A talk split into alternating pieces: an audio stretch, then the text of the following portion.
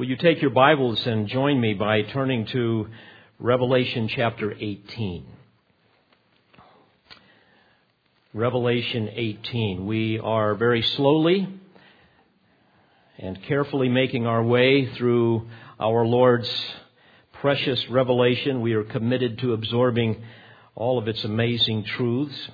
And this is the third and final part of our study of Revelation 18, the fall of Babylon, the coming global empire. Let me read the text that we will look at this morning, beginning in verse 9. And the kings of the earth who committed acts of immorality and lived sensuously with her will weep and lament over her when they see the smoke of her burning standing at a distance because of the fear of her torment, saying, Woe, woe, the great city, Babylon, the strong city, for in one hour your judgment has come. And the merchants of the earth weep and mourn over her, because no one buys their cargoes anymore. Cargoes of gold and silver and precious stones and pearls and fine linen and purple and silk and scarlet and every kind of citron wood, and every article of ivory, and every article made from very costly wood, and bronze, and iron, and marble, and cinnamon, and spice, and incense, and perfume, and frankincense, and wine, and olive oil, and fine flour, and wheat, and cattle, and sheep, and cargoes of horses, and chariots, and slaves, and human lives. And the fruit you long for has gone from you and all things that were luxurious and splendid have passed away from you, and men will no longer find them. The merchants of these things who became rich from her will stand at a distance because of the fear of her torment, weeping and mourning, saying, Woe, woe, the great city, she who was clothed in fine linen and purple and scarlet, and adorned with gold and precious stones and pearls. For in one hour such great wealth has been laid waste. And every shipmaster and every passenger and sailor, and as many as make their living by the sea, stood at a distance and were crying out as they saw the smoke of her burning, saying, What city is like the great city? And they threw dust on their heads and were crying out, weeping and mourning, saying, Woe, woe, the great city, in which all who had ships at sea became rich by her wealth for in one hour she has been laid waste. Once again, we have the privilege of gazing upon the glory of Christ, our Savior, by examining His revelation pertaining to the coming judgment of Babylon the Great. This coming world empire that will be ruled by the Antichrist, ultimately by Satan a political and commercial empire that will intoxicate the kings of the earth, the merchants of the earth, and everyone who lives upon the earth, except true believers. Intoxicate them with materialism, the idolatry of earthly things, the seduction of lavish lifestyles that feeds our fleshly lusts. Man has an insatiable appetite for wealth, and it produces a very deadly result. It creates the illusion that somehow we are in control, the deception of self sufficiency, the delusion of pride, and a disregard for God. This is a fitting reminder to each of us as we now enter into the Christmas holiday season as we begin to go to the malls and, and shop and try to avoid being trampled by others. Certainly, Satan has successfully turned this sacred season into a celebration of greed and materialism, cloaked in the robes of religious hypocrisy, where the glorious truths of the gospel of Christ, the incarnation of Christ, have all been virtually eclipsed by Santa Claus and Rudolph and Frosty the Snowman and all of the superficial sentimentality about peace on earth. And today you don't even find it comfortable in many places saying Merry Christmas because that is now offensive to so many. So Christ has been removed from Christmas. Well, all of this points to the type of idolatry that we will see emerge in full form when the Antichrist assumes his place just before the Lord returns. And here in Revelation 18, the angelic messenger describes this final collapse of this materialistic empire, this commercial system called Babylon the Great. Now, before we examine it, I want us to take our lives and bring our lives to the Word of God for a moment to really prepare our hearts for what the Lord has to share with us here in Revelation 18. And bear in mind that whenever we witness the judgment of others, it should lead us to humility. It should lead us to prayer. It should lead us to contrition. What a grievous error we would make to shake our heads in contempt over others who have sinned when we ourselves presume upon His grace and commit the same sins. Now, please understand, the final world system will be characterized primarily by two things religious hypocrisy and greed. In Revelation chapter 17, we studied a description of the religious hypocrisy that will be characteristic of Babylon the Great, the mother of harlots and of the abominations of the earth. The false, ecumenical, apostate religious system led by the false prophet that will basically serve the political ambitions of the Antichrist and eventually be destroyed by the Antichrist when he demands that the world worship him alone. And then in Revelation 18, we see a description of greed, of greedy materialism that will basically characterize the political and the commercial aspect of this system, once again called Babylon the Great. Now, for a moment, hold your finger in Revelation 18 and turn over to Luke chapter 12. I want to prepare our hearts with a few thoughts from the words of Jesus when he was still on earth. In Luke 12, Jesus warned those who were learning from him, those who were following along and trying to understand who he was and considering his teachings. He says in verse 1, Beware of the leaven of the Pharisees, which is hypocrisy. And certainly these characters were standing around listening to every word. Must have been a tense moment. Certainly Jesus knew nothing of being seeker sensitive. The Lord went on then to expose the great danger of self-deception. Spe- specifically that of, of the sin of self-righteousness inherent in religious hypocrisy. And the certain danger of being cast into hell which will be the fate of all those who refuse to confess him before men. And he's calling on them to consider the hypocrisy and wretchedness of their own hearts. And in the context of all of this, suddenly in verse 13, a man blurts out of the crowd, Teacher, tell my brother to divide the family inheritance with me. And you have to pause for a moment and think, my goodness, where did that come from? This is totally incongruent with the subject at hand. This is what we would call a non sequitur. It, it, it's an illogical conclusion that did not follow the premise. It doesn't fit. Or does it? I believe, in fact, it does. You see, the point the Holy Spirit is wanting to make is that religious hypocrisy blinds men to the sin of greed. And beloved, please hear this. Where you find one, you will find the other. In fact, later on in chapter 16 and verse 14 of Luke, Jesus says, Now the Pharisees were lovers of money. Well, this foolish man is basically saying, Yeah, yeah, yeah, I, I, I know all this stuff about about religion. Hey, I'm okay with that. I, I, I'm a Jew.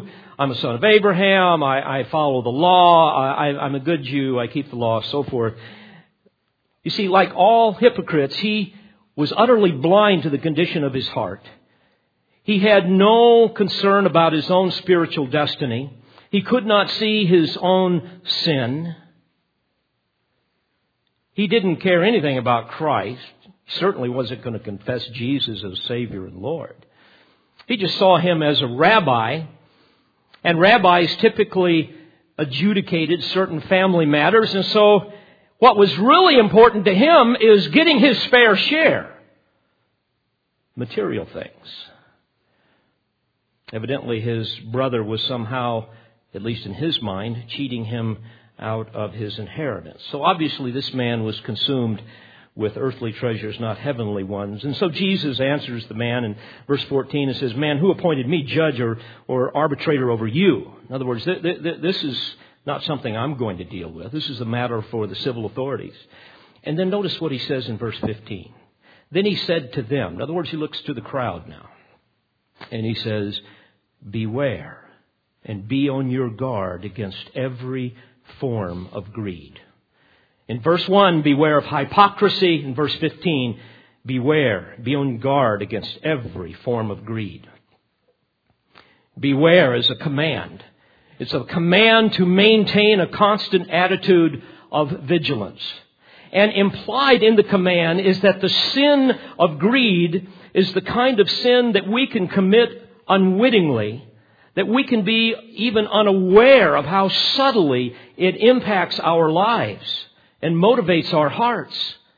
Even like we are to beware, he says, of the leaven, or in other words, the influence of the Pharisees.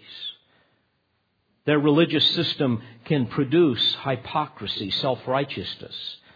So he says, beware, be on guard, which means literally to look out for something. To avoid something that could bring you to ruin. And what is that? Greed. This is the sin of covetousness. This, dear friends, is a violation of the tenth commandment. And what it refers to is, is a greedy desire to acquire more and more material possessions.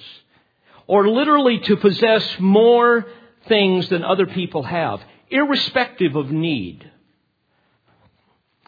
In Ephesians 5, the Apostle Paul even connects in verse 3 the sin of greed with immorality and other forms of impurity, which stand in stark contrast to the holiness and love of God that we are to emulate. There in Ephesians 5 3, he says, immorality or any impurity or greed must not even be named among you, as is proper among saints. Beloved, Scripture is clear. Hypocrites are inevitably greedy materialists. And greedy people are inevitably immoral. Now please understand, the sin of greed is not determined by what a man's own, what a man owns. There, there were many very wealthy, godly men that we read about in scripture. But you see, the, the sin of greed is in never being content with what you have and always wanting more. Remember King Solomon? The, the wealthiest man that, that ever lived and the wisest man said this in Ecclesiastes 5:10, "He who loves money will not be satisfied with money, nor he who loves abundance with its income. This too is vanity." What a picture of America. A country absolutely filled with religious hypocrisy, immoral to the core, and so greedy we spend more than we make to buy things that we don't even need. We're never content, are we? Never satisfied. Always competing with the Joneses. I saw the new Ford truck the other day that will be produced in 2012. Unbelievable. Hydrogen engine. I've never seen anything so beautiful in all my life. And instantly my flesh says, I gotta have it. I gotta have it. and you catch yourself and you realize, first of all, you can't afford that, number one. Number two, you don't need that. But that's how our flesh works. I've seen young people sell their soul to buy an article of clothing so that they can look sexy or cool. To somehow fit in with their peers, but it's never enough. We've got to have bigger and better. We've got to have more houses and barns to put all of our stuff. We even now have rental storage buildings to put all of our excess. When will it be enough? According to the book, The Overspent American, 27% of all households making more than $100,000 a year say they cannot afford to buy everything they really need. The author states, quote, sport utility vehicles, laptop computers, digital cameras, electronic personal organizers, and cellular telephones have all become necessities, end quote. One national survey I read says that 82% of Americans admit that they are materialistic and 77% say they are self-indulgent. My. What a testimony. Now, I might also add the sin of greed the sin of greedy materialism is not limited just to the affluent. It's just as prevalent among the poor.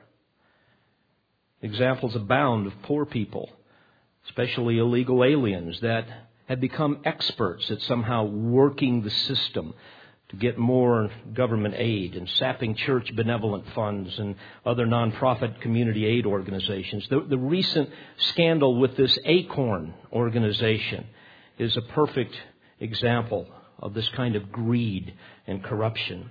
So Jesus warns, beware and be on your guard against every form of greed, for not even when a man has an abundance does his life consist of this, of his possessions. Abundance refers to having more than what one needs. And, and he's saying here that your, your life doesn't consist of your possessions. Life here in the original language refers to the essence of that which produces joy and fulfillment and purpose. The transcendent life. And he's saying this will never be a result of possessions. So lusting after them is foolishness. And so he, he tells them this parable then of this rich fool who is both a religious hypocrite and a greedy materialist, just like the Pharisees. And he says in verse 16, he told them a parable saying, The land of a rich man was very productive. And he began reasoning to himself, saying, What shall I do, since I have no place to store my crops? Then he said, This is what I will do. I will give my surplus to the poor. Doesn't say that, does it? I will, I will help the widows and the orphans. I will give unto the Lord that he might be glorified. No, no, no, no. None of that. He says, This is what I will do. I will tear down my barns and build larger ones. Now, bear in mind, in those days, barns were built on the unproductive ground, and we tend to do that even today. And so rather than adding on to the barns and building more barns on productive ground, let's tear these down and go maybe a little wider and a whole lot higher. And he says, And there I will store all my grain and my goods. And I will say to my soul, Soul, you have many goods laid up for many years to come. Take your ease, eat, drink, and be merry. Now, we might ask, why all the storage? I mean, why not just sell the harvest and pocket the income? Save the money. There's nothing wrong with that. Maybe invest it in other things. Well, no, you must bear in mind that the Lord here is giving an example of a greedy materialist. You see, what's going on here is this man wants to restrict supply in order to increase demand. And what happens when that occurs? Prices will be inflated. And then you sell it off and you make a lot of money. You see, this guy's a greedy, selfish weasel. He's going to fix prices by controlling supply and demand so he can get even richer. He's going to take advantage of other people. There's no thought here of being a good steward of what God has given him, no thought of, of giving out of his abundance to show the love of God and invest in eternity. Notice what Jesus said. But God said to him, You fool, this very night your soul is required of you. And now who will own what you have prepared? So is the man who stores up treasure for himself and is not rich toward God. Beloved, this is a perfect picture of those who will fall prey to Satan's schemes in the final days of Babylon the Great. And we see it beginning to happen even now in our lifetime. As believers, we're called to submit to the Lord's command later on verse 29. Notice what he says in Luke 12. Do not seek what you shall eat and what you shall drink. Do not keep worrying for all these things. The nations of the world eagerly seek. But your Father knows that you need these things. But seek for His kingdom, and these things shall be added to you. Do not be afraid, little flock, for your Father has chosen gladly to give you the kingdom. Sell your possessions and give to charity. Make yourselves purses which do not wear out, an unfailing treasure in heaven, where no thief comes near, nor moth destroys. For where your treasure is, there will your heart be also. Now, with that as an introduction, we come back to Revelation 18. Again, keep in mind, hypocrisy and greed. Twin vices, dear friends, that walk hand in hand in the heart of a fool. Two extremely powerful and seductive forces. And throughout history, Satan has used these to damn men's souls, to, to, to seduce men through the immaterial world of counterfeit spirituality and false religions, and or the material world of pursuing the fleeting pleasures of the riches of this world. So we come to Revelation 17 and 18, where the Lord unveils the judgment that will one day fall upon Babylon the Great, those held captive by hypocrisy and greed, those held captive by false religion and earthly possessions. Now, as you will recall, I've divided this chapter, chapter 18, into five sections to help us understand its contents. We looked at the first three verses the first time where we studied her doom. There we read of a horrific angelic pronouncement of her demonic infestation and impending desolation. Secondly, in verses 4 through 5, we studied her danger, a warning to believers to flee from the city, and even more importantly, to abandon any association with the enticements of its hypocrisy and greed. And then thirdly, we studied her deeds, the sins of self glorification and living sensuously, finding satisfaction and joy in luxurious living rather than in God. And fourthly, we examine her dirge, a lament here, a song of sadness, a requiem, to resurrect an old English term.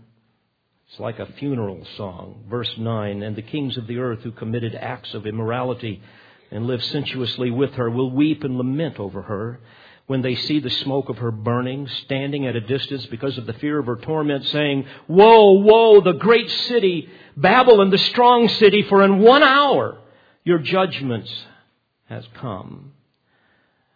The lament will begin by the kings or the leaders of the world who will be serving under the Antichrist. And bear in mind, once again, dear friends, the, the chronology here. The bowl judgments have occurred, six of them.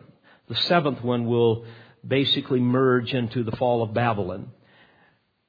They have just occurred. The loathsome and malignant sores upon all who worship the beast.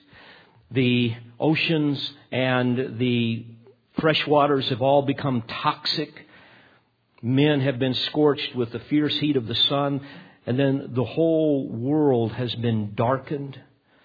And then the sixth bowl judgment is that the great river, the Euphrates, and its water was dried up, that the way might be prepared for the kings from the east. And so by this time now, these kings with their massive armies will be marching towards Jerusalem to destroy the rebuilt Jewish temple and the remaining Jews will be supernaturally empowered to defend the Temple Mount and so forth. And they will look back across their shoulders It says, standing at a distance, and they will see the smoke of her burning. They will see the white, hot glow of the fire of divine wrath that will illuminate the dark sky in a mushroom cloud of disaster, whereupon the final fall of Babylon will culminate in the seventh bowl judgment, which will then lead to the killing fields of Armageddon in the final hours just before the Lord returns. It's staggering, isn't it? They look upon this and they see the great symbol of their utopian empire gone. The New World Order has disappeared. And so too has their hope. Only judgment remains. It's sad to think about it, isn't it? They worshiped money rather than God, and now they will reap what they have sown. Theirs was a false security. Theirs was a misplaced dependency in wealth and in material things. But now all of the wealth and all of the opportunity for commerce has been reduced to a glowing cloud of smoke. And the cataclysmic devastation of this hellish city will be but a harbinger of what will soon befall them. Probably within hours, if not minutes. Notice next, the merchants of the world will realize as well the same thing that all of the angelic warnings concerning Babylon's fall were in fact true. Verse 11, and the merchants of the earth weep and mourn over her because no one buys their cargoes anymore. Think of it. All commerce, all trade, all economies, it's over. It's ceased. And what a fitting irony. I was thinking about this.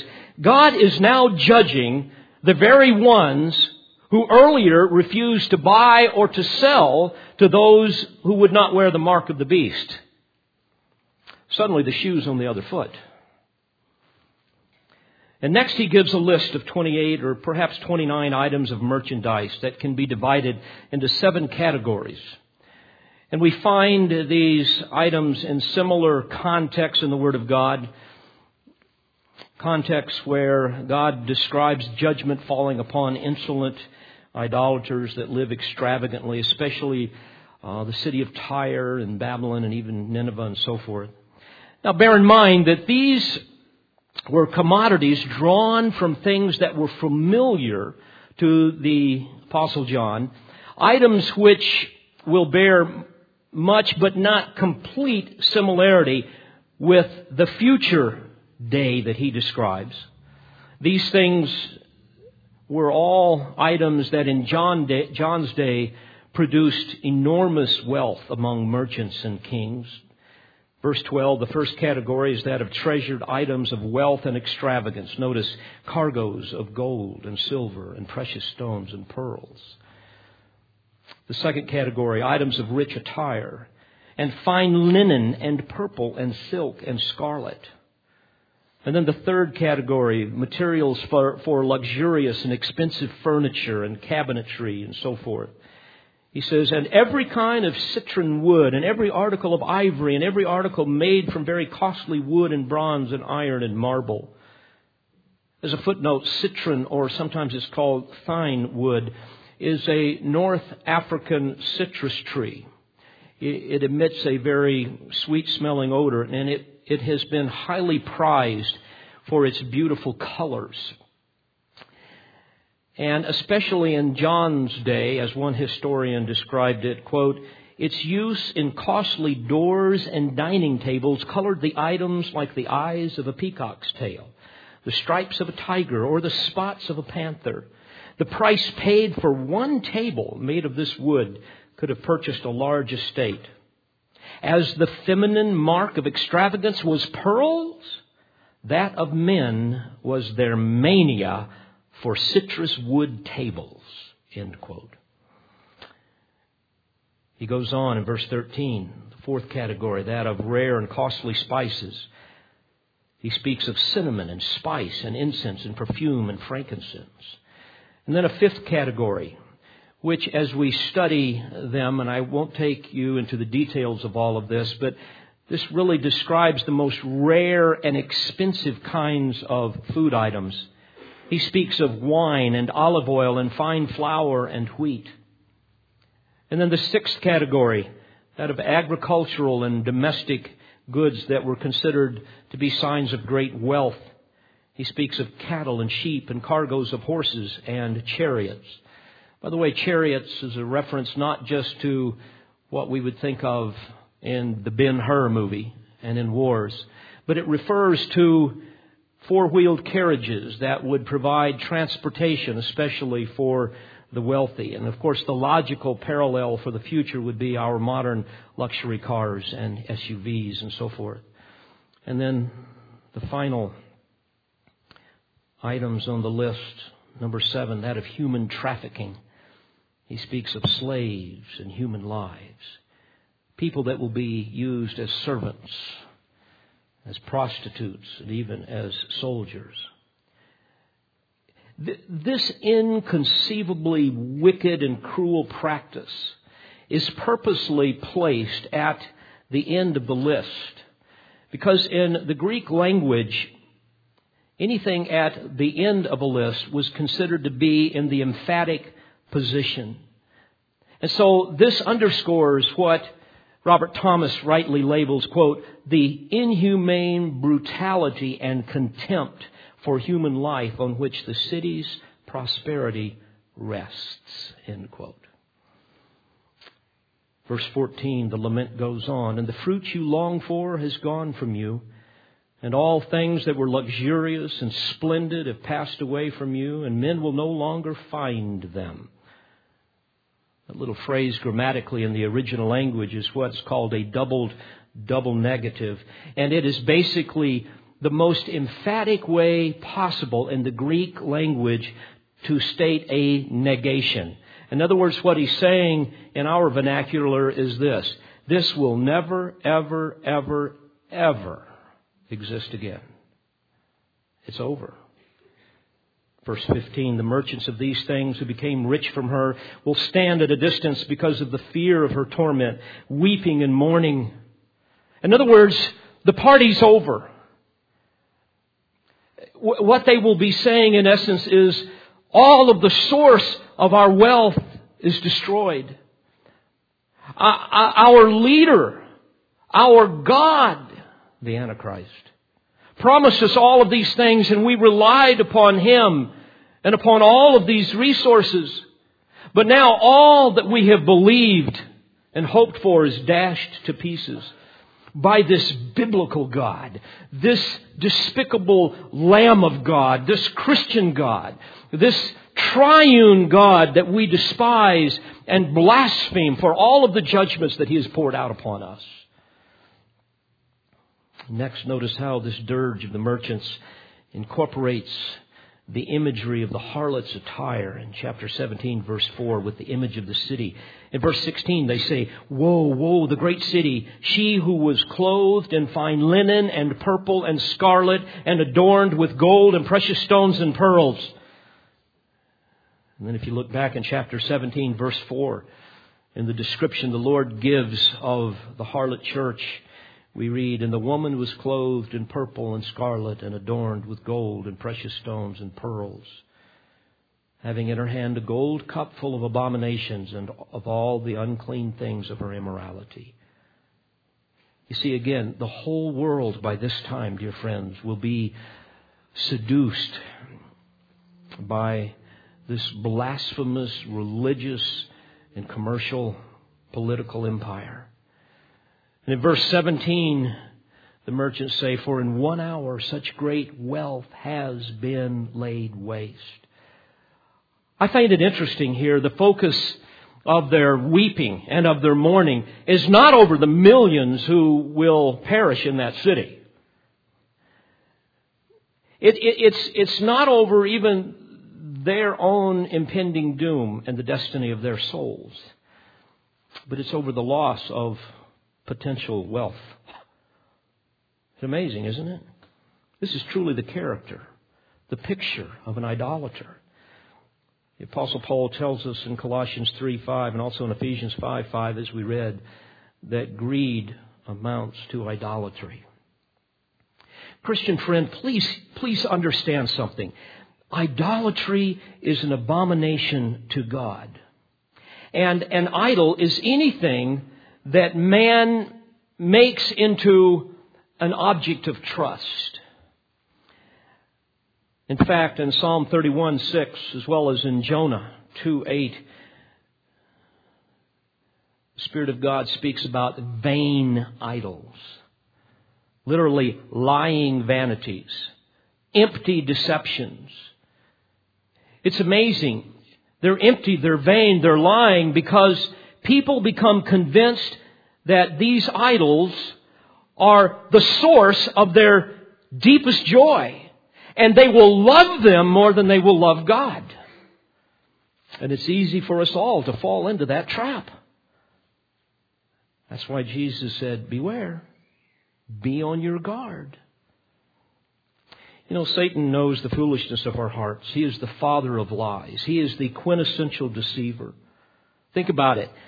He is the one who could go to Adam and Eve and present a lie to them that is infinitely implausible.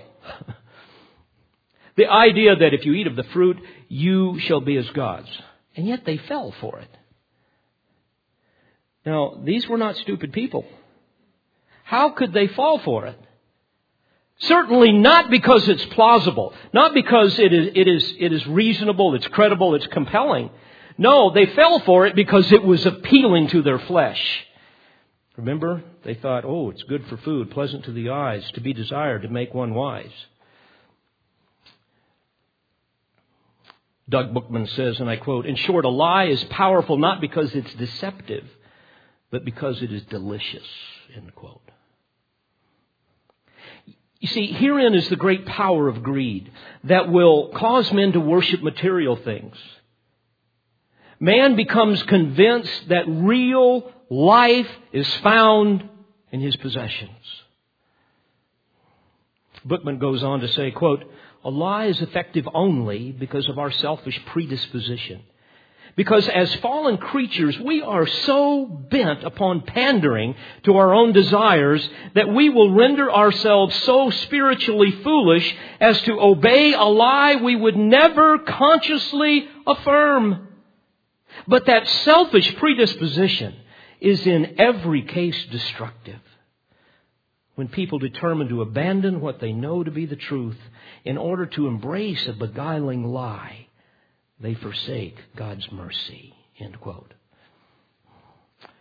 What a tragedy. A tragedy with eternal consequences. Well, the dirge of the kings and the merchants continues with those who will make their living upon the great oceans of the world. And of course, by this time, they have all become toxic, toxic, impossible to navigate. Verse 17, and every shipmaster and every passenger and sailor and as many as make their living by the sea stood at a distance and were crying out as they saw the smoke of her burning, saying, What city is like the great city? And they threw dust on their heads and were crying out, weeping and mourning, saying, Woe, woe, the great city, in which all who had ships at sea became rich by her wealth, for in one hour she has been laid waste. What a testimony to the power of idolatry and the utter deceitfulness of sin. The great city? what an empty delusion. It's all vanity as we read in Proverbs 14:12, there is a way that seems right to a man, but its end is the way of death. It seems right. Oh, here's life. Here's where I can find life. In some deceitful works righteousness religious system where I can somehow elevate myself to God, where the scales of divine justice will tilt in my favor because all of my, because of all my good deeds. And oh, look at all the life that I can find in all of these things. How can I get more? Well, we've seen the doom of Babylon the Great, the danger, the deeds, and the dirge, finally her destruction. in verse 20. And obviously, here, the attitude of the redeemed is radically different than the beast worshippers on earth. There we read, Rejoice over her, O heaven, and you saints and apostles and prophets, because God has pronounced judgment for you against her. You see, at last, the prayers of the saints are being answered. Remember the prayers, especially of the martyred saints, during the time of the tribulation that we read about in uh, chapter 6, verses 9 and 10, the fifth seal judgment. The exaltation of the faithful now is in response to the angel's call to rejoice over her. Why? Because God has pronounced judgment for you against her. Rejoice because now the righteousness and the glory of God will be revealed. Again, it's fascinating. The same verb translated rejoice over her was used earlier to describe the elation of the wicked over the deaths of the two witnesses. Once again, the shoe is now on the other foot.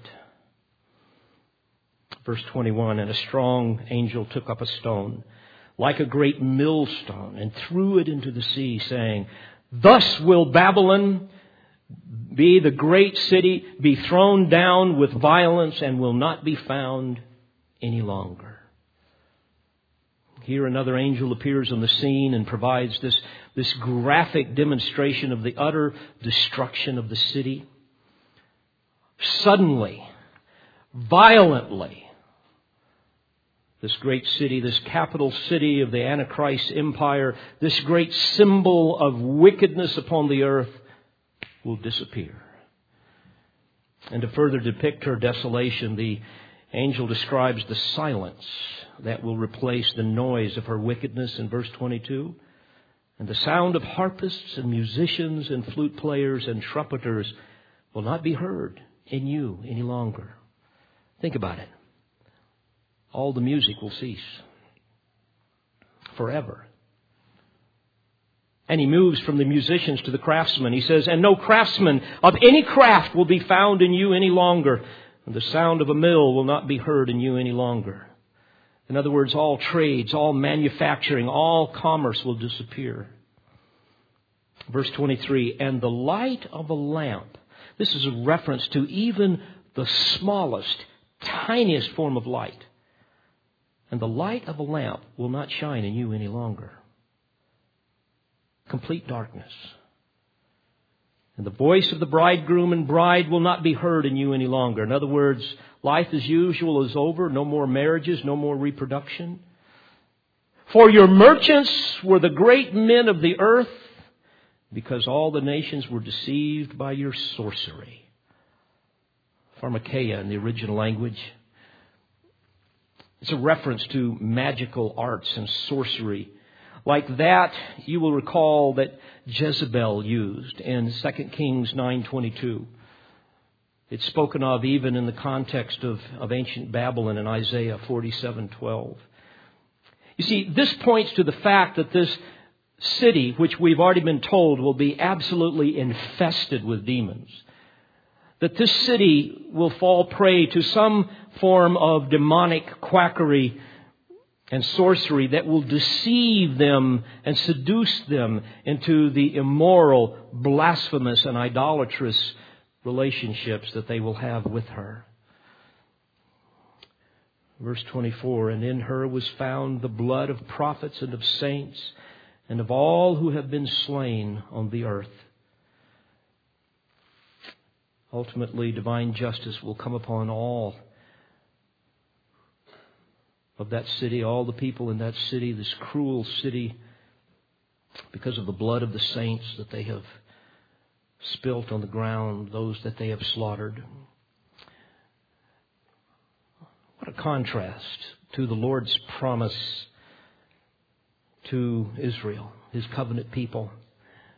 The restoration of Israel when he comes in his, all of his glory and he establishes his long promised millennial earthly kingdom. We read of this in so many places, but I think of the one stated in Jeremiah 33, beginning in verse 10, Thus says the Lord. Yet again, there will be heard in this place of which you say, It is a waste without man and without beast. That is, in the cities of Judah and in the streets of Jerusalem, that are desolate, without man and without inhabitation and without beast, the voice of joy and the voice of gladness, without the voice of the bridegroom and the voice of the bride. Later on in verse 11, he says, For I will restore the fortunes of the land as they were at first, says the Lord. He goes on in verse 14, Behold, days are coming, declares the Lord, when I will fulfill the good word which I have spoken concerning the house of Israel and the house of Judah. In those days and at that time, I will cause a righteous branch of David to spring forth, and he will execute justice and righteousness on the earth. In those days, Judah will be saved, and Jerusalem will dwell in safety. And this is the name by which she will be called the Lord is our righteousness. Dear friends, what a glorious and holy God we serve. One who will one day avenge his righteousness and bring justice to this old world. And with the fall of Babylon and the slaughter at Armageddon, the Lord will then re- appear in all of his glory, which will be the theme of the next chapter, Revelation 19. As we close this morning, may I challenge you when you go shopping this Christmas and prepare for the wonderful celebrations that are, that are so appropriate and good to have with our families, celebrations associated with the incarnation of Christ and the gospel of Christ and all that that means to those of us who have been saved by His grace. I would encourage you, enjoy all of the good things that God has given us. But beloved, beware, be on your guard for the sin of greed. Be content with what you have. And also look around at all of the people doing all of their things and realize that most of these people will enter into a Christless eternity. And God has called us to give them the gospel. Look for opportunities and what a great opportunity during the Christmas season when people are already predisposed to think about the incarnation of Christ, even though it's politically incorrect and we don't want to think about it. It's funny how it's there, isn't it? It is everywhere. No matter how Satan and his system tries to eviscerate the truths of Christ, it is everywhere. Take advantage of it. But also, as you look around at this orderly system, controlled by Satan that opposes God and that seduces and damns men's souls, remember, beloved, that all of this is passing away. Remember that you have been saved out of all of this. We have been transferred out of this kingdom of darkness into this wonderful kingdom of light. And I pray that you will keep the words of the Apostle Paul in your mind. And I want to close with what he said in 1 Timothy 6, beginning in verse 6. But godliness is actually a means of great gain when accompanied by contentment. For we have brought nothing into the world, so we cannot take anything out of it either. Later on in verse 10, he says, For the love of money is a root of all sorts of evil. And some, by longing for it, have wandered away from the faith and pierced themselves with many a pang. But flee from these things, you man of God. And here's what he asks us to do and pursue righteousness, godliness, faith, love, perseverance, and gentleness. And then he says, fight the good fight of faith. Take hold of the eternal life to which you were called. My friend, I hope for all of you who are within the sound of my voice that you have truly placed your faith in the Lord Jesus Christ. This is the glorious good news of the gospel of Christ. That God in His infinite love would provide a way for we as sinful men and women to be reconciled unto Himself by sending His Son to live a perfect life and to voluntarily die upon a cross as our substitute, taking upon Himself our sin and giving to us His righteousness. Oh, I hope today you will see the wretchedness of your own sin if you've never seen it before. And I hope today will be the day that you fall before the cross and cry out to the Savior, Oh, Lord Jesus, forgive my sins.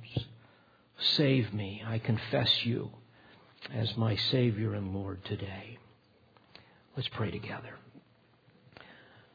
Father, we rejoice in your word that gives us such clarity, that gives us an understanding of your nature and your glorious attributes and the hope that is ours in Christ.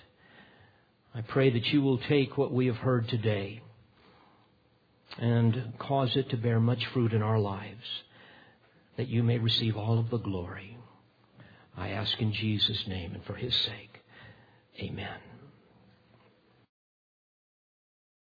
We pray you've been edified by this presentation.